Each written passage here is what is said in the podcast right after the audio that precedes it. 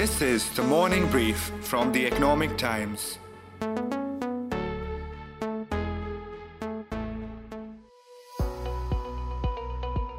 Hello everyone. Every once in a while, we take a break from the hurricane we call the news cycle. Take a deep breath, clear our glasses, and then chat up with a founder or a friend who inspires us all. So I'm really excited to welcome my pal, founder of eyewear brand Lenskart dot com and unicorn builder who sees things very, very clearly, quite literally.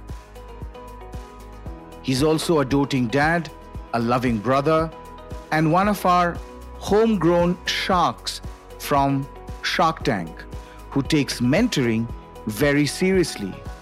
After all, he himself has built a twelve-year-old company that is now worth almost five billion dollars. Woo! Is being backed by the likes of K K R, Temasek, SoftBank, and T P G too. Now, valuations after a point are meaningless. Even in pandemic, despite a flat revenue in F Y twenty-one, the company had actually increased its annual profits by nearly four point six times. No mean feat. It's Tuesday, seventeenth of May. From the Economic Times, I'm Arijit Barman. You're listening to Piyush Bansal through the looking glass on the Morning Brief.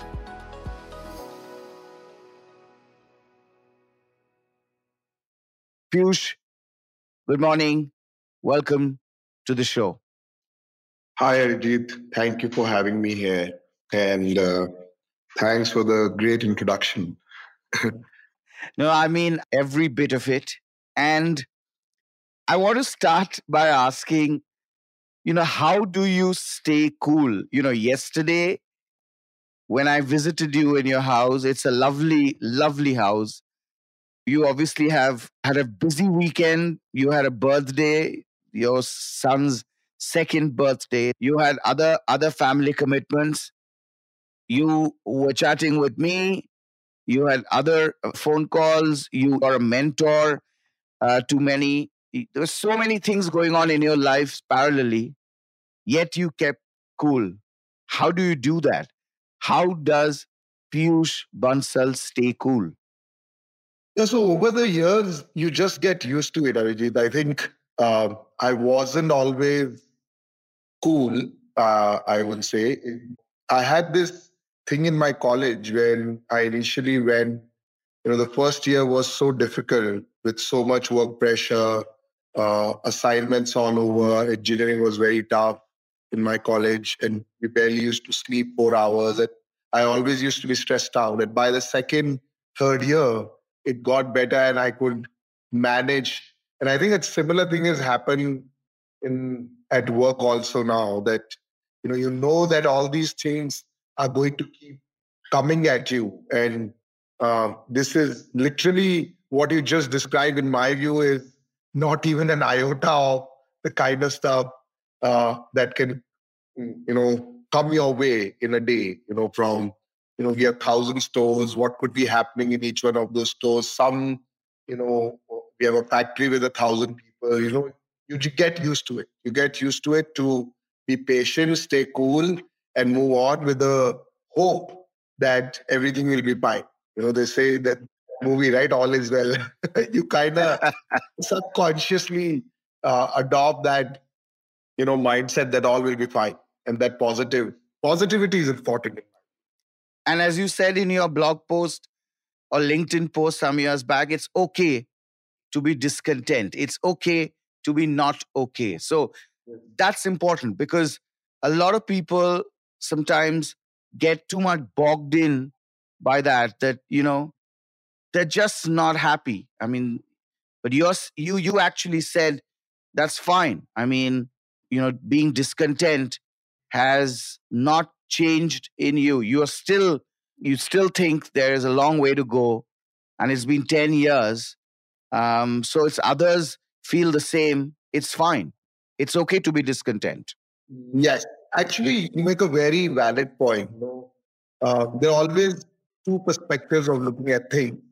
Um, you know, you could, and I've seen this over and over again, that, you know, when we fail or uh, when things are not going right or the whole feeling of being discontent, you can take it negatively and say, oh, everything is wrong in life and I'm not happy and uh, I'm not satisfied. Or you can take that as a positive feeling, is saying that this is how it is supposed to be. And I've seen this over and over again. I was recently in Singapore at one of our stores. And, you know, Lenskart is known for having very, you know, uh, you know, medium-sized stores. We don't have massively large stores on them. And I visited, and the store manager, for the first time in my life, you know, she told me, um, you know, welcome, sir. We are small but quite cozy. And it stuck to my head, right? It's like, you can look at this, you know, and I've always visited stores and people have come and told me, you know, they, they look at that as a downside. Even when they're projecting it to customers, look, we are a small store, but the other people have a larger store. Whereas this person took it a different way. So I think it's all about perspective. Um, mm-hmm. I, I really think that all these feelings, and I have so many people who join Lenskart, and in the first two, three months, they'll say, I don't think I'm performing as much. And, you know, uh, this is, I was a rock star in my previous organization. Here, things are a lot more fast-paced. And I tell them that you are just being discontent because you're putting you out of your comfort zone, and it's fine to be discontent, right? That's true. But would you say, looking back, that you've actually found content within your discontent, and that's also got to do with being a parent now? That completely takes the equation on its head. Yes, yes, yes. I would say so. You know, I have definitely found content in being discontent. I have found, con- you know, content in a lot of things uh, overall. In being able to sleep nonstop for three hours. Yes. yes. You know, the I have, you know, we've seen the worst phase in COVID. And uh, I do believe, and sometimes I just feel that the world and people should have a little bit more gratitude. We are even having this conversation right now, to the fact that we can go back to office, to the fact that we can hold a birthday party. But yeah, I have found content in a lot of these things, which earlier, at least to me, and I know a lot of people, I have to remind them back. You know, people just don't realize that, you know, you quickly go back to the old way of being, but we can, I can never go back to the old way of being. Mm-hmm. And how does that translate when you put on your entrepreneurial hat? See, one of the things that, you know, I have become very, very sure about, and which was always, you know, there are all these entrepreneurs that are out there, uh, all these companies which are doing phenomenal work. And people always used to ask me, what's next for Lenskart? And even in my personal life, right? It, a lot of entrepreneurs I know, I, I know a lot of them, some want to continue the hard work for years, some want to now calm down, some want to take a break, some want to take a sabbatical. Even in my own loved ones, a lot of people feel that, you know, now life should be different from what it used to be, now that Lenskart is a larger company. And there have been discussions about, should we really think bigger? Should we think global?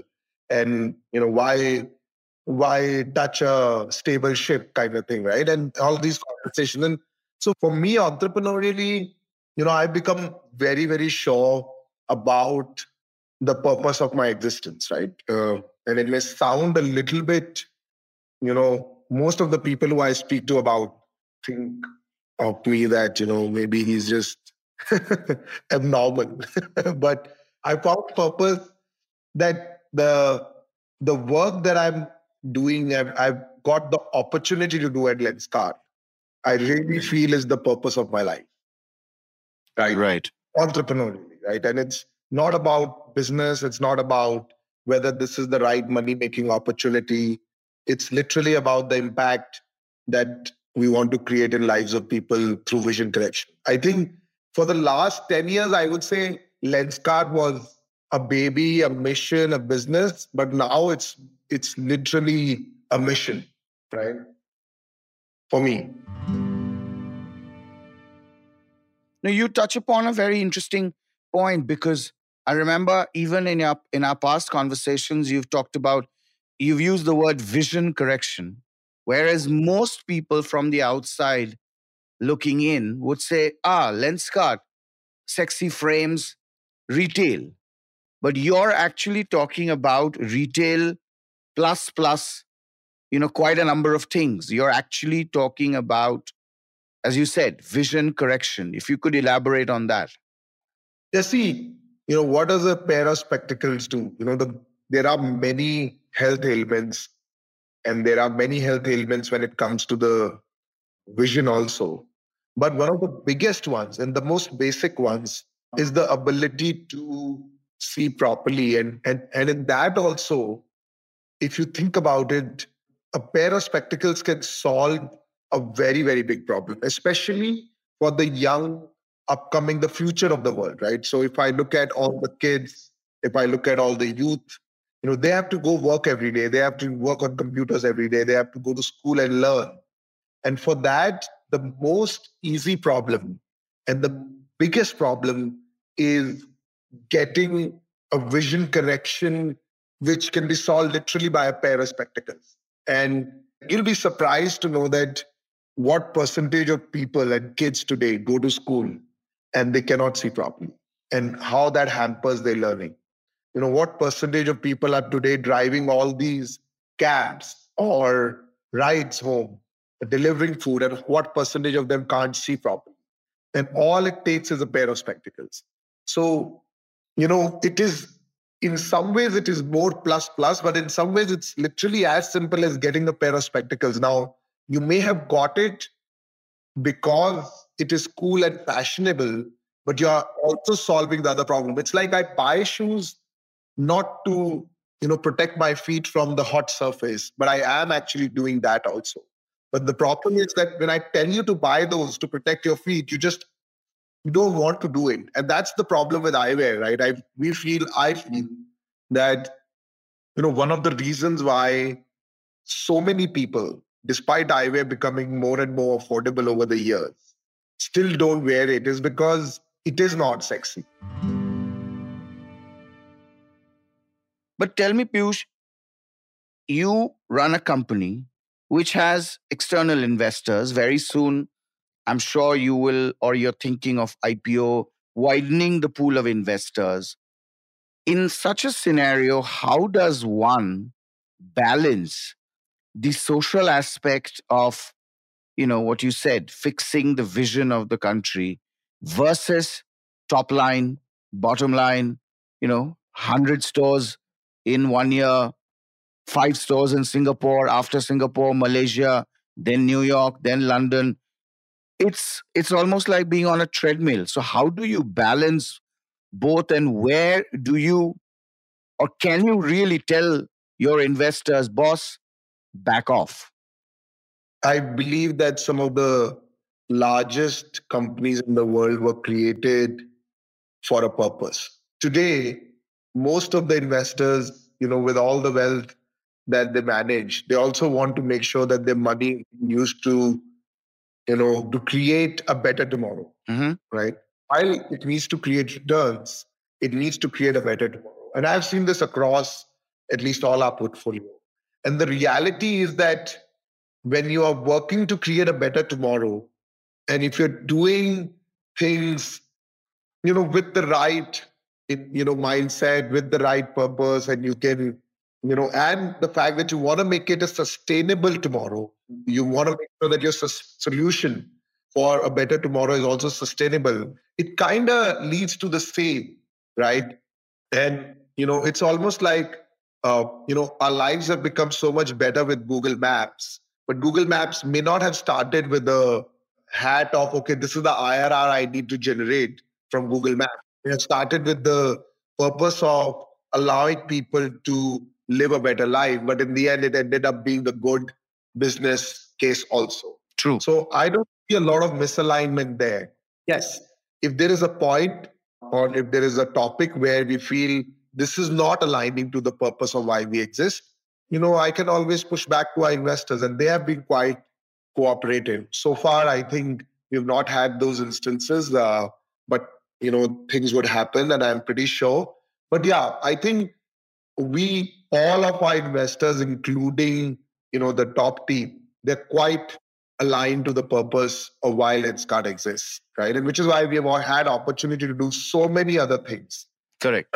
And we have chosen not to. And you've got the full stacks. You've got early V C funds. Then as you grew larger, you had from, you know, the T P Gs of the world. And then now you've got K K R, who once were called the barbarians at the gates. It's a very different era, very different context. But what I'm trying to say is you now have in your cap table big boys who the world believes only cares about I R Rs and nothing else. I would tend to disagree. I think uh, I think a lot of it lies on the entrepreneur. Right. Right. It is. And this is again goes back to that, you know, the conversation we had about being content with discontent. Over the years, one of the other that I have come to, you know, accepting, and also I'm quite positive that most of the things that we complain about with others are actually our own internal barriers, right? Uh, I think a lot is about communication. A lot is about the entrepreneur on how you set expectations. A lot is about how you communicate and articulate, right? Yeah. Um, so yeah, I think I would not put a judgment out there on any of the investors. I think companies become what they do because of the team that runs them and because of the entrepreneurs that set the vision, and the, the world follows. Correct. Uh, right. So yeah, I have not had issues. I think we have been very clear. If you are clear, the world is clear. If you are confused, then you're bound to gonna get, you know, multiple people running their own purposes and visions from this company. It's all about a clear vision. Yes, of the entrepreneur. Of the entrepreneur, of course. But I want to also ask you about the brass tacks, which is tech is sexy, tech is very cool.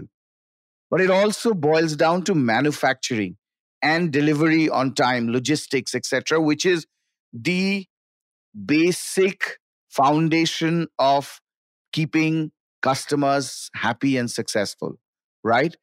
How are you focusing on that? So yeah, I think one of the core reasons why, you know, we have the deficit in eyewear wearers is the fact that there's literally very, very complex supply chain when it comes to the frames and the lenses and all of them coming together and converting into a pair of specs, which is a unique product for every customer. So it's not like car manufacturing, right? Where I manufacture ten thousand Maruti and they're sitting in my warehouse, and as orders come, and I will park them in different hubs and spokes, and the, and, and the same would go in an Amazon. Whereas an eyewear, right, after your order comes is when the work starts, because you have three products, a frame, which is similar to a car where I can pre-manufacture. But then you have a left power and a right power, which is all very complex and unique to you, and a fit, and your centers.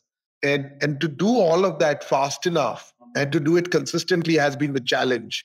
And that is why you see only limited opticians to the number of mobile shops uh, relatively uh, in the country. So the idea to solve this is through technology, through automation, through robotics. Uh, so far, we have adopted the route of what, you know, in uh, Tesla, they call the gigafactories, or the, you know, so, you know, because, you know, there is so much automation and so much innovation and so much to be learned. You know, we don't want to open like hundreds of these.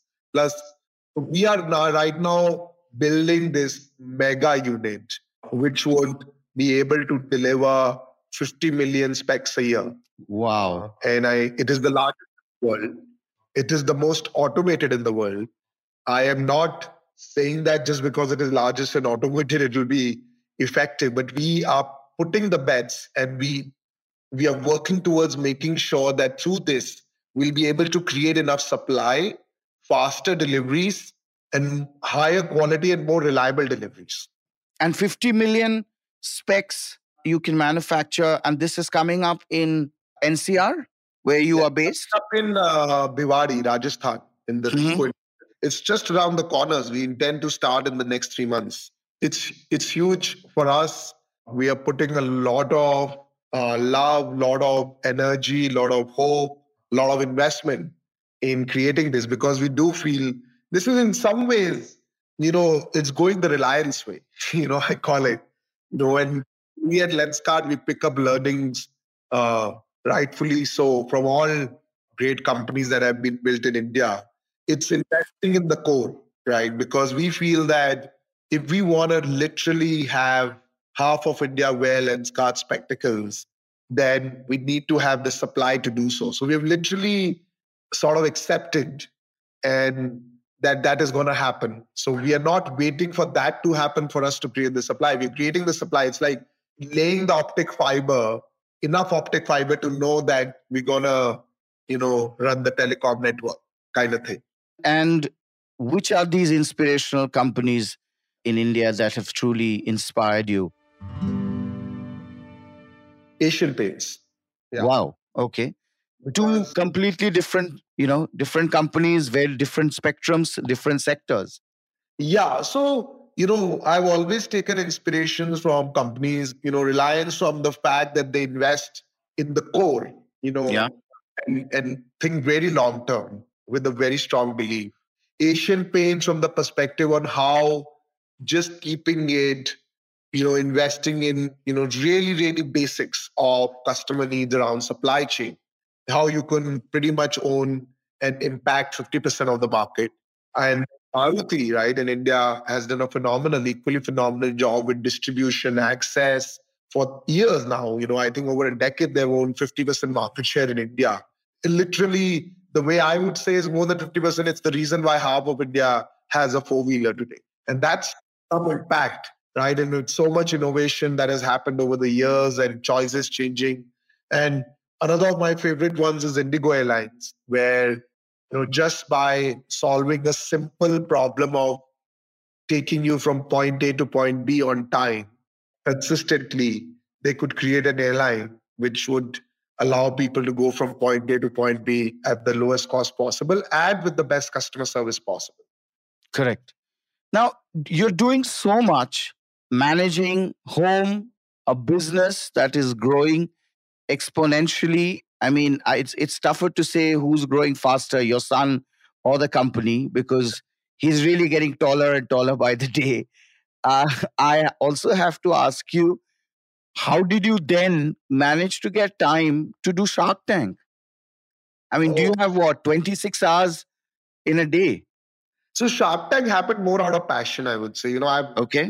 literally seen that show maybe thirty, forty times, almost all seasons. It's like if the, every time I would turn on my T V and I would automatically gravitate towards, after ten minutes of browsing what I should watch, to watching the same season of Shark Tank, which I've seen again.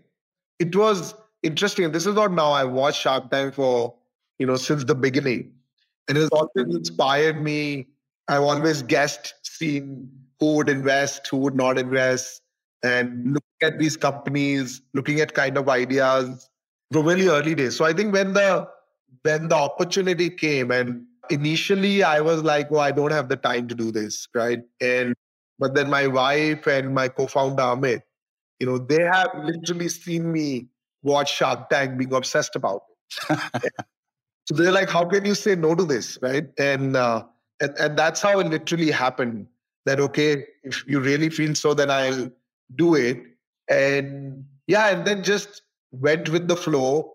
You know, you manage things when you don't have a choice and you learn how to manage both. And yeah, it was a phenomenal experience, you know, in terms of my horizon of the kind of talent that is getting developed in India, the kind of stuff entrepreneurs are doing, the pace at which they are doing it, the resources, the limited resources that they're doing with, is completely transformed.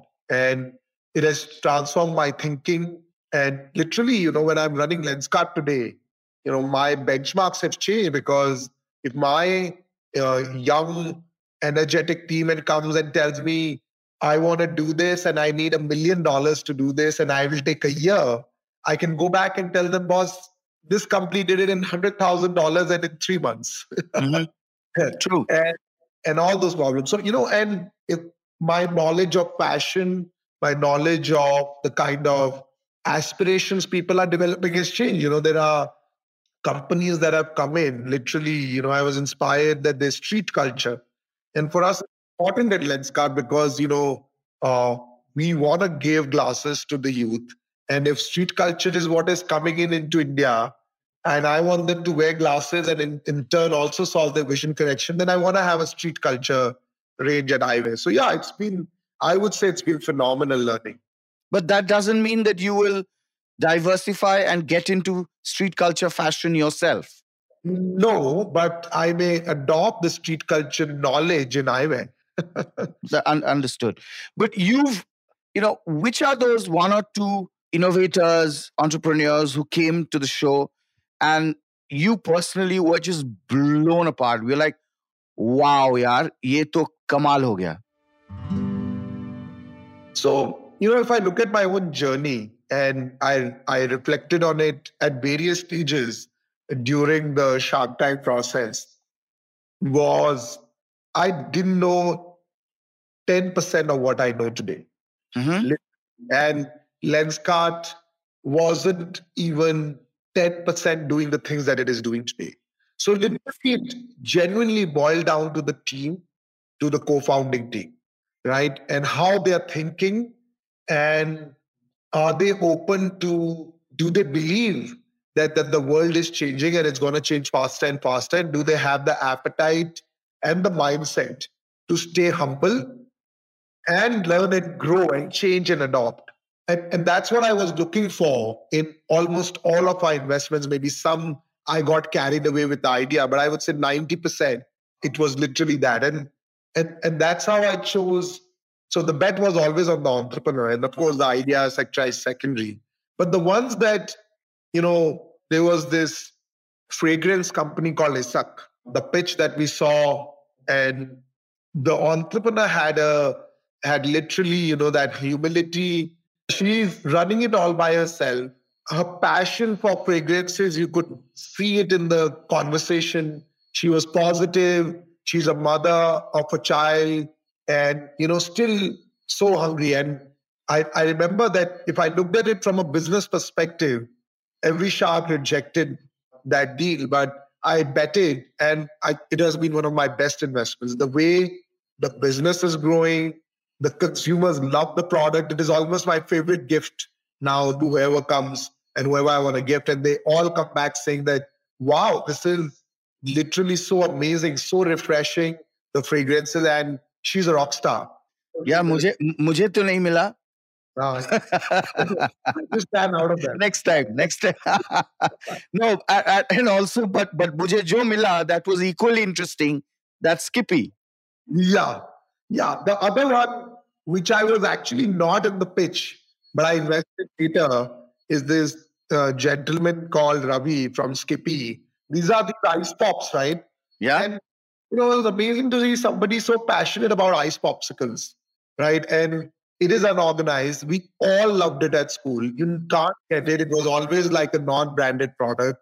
You we used to call it Chuski. We used yeah. to call it Chuski. We didn't even know what we were taking in, and this guy is like making it all non-artificial flavors. You know, when we invested in him, he was literally probably doing ten, twenty lakhs a month in sale.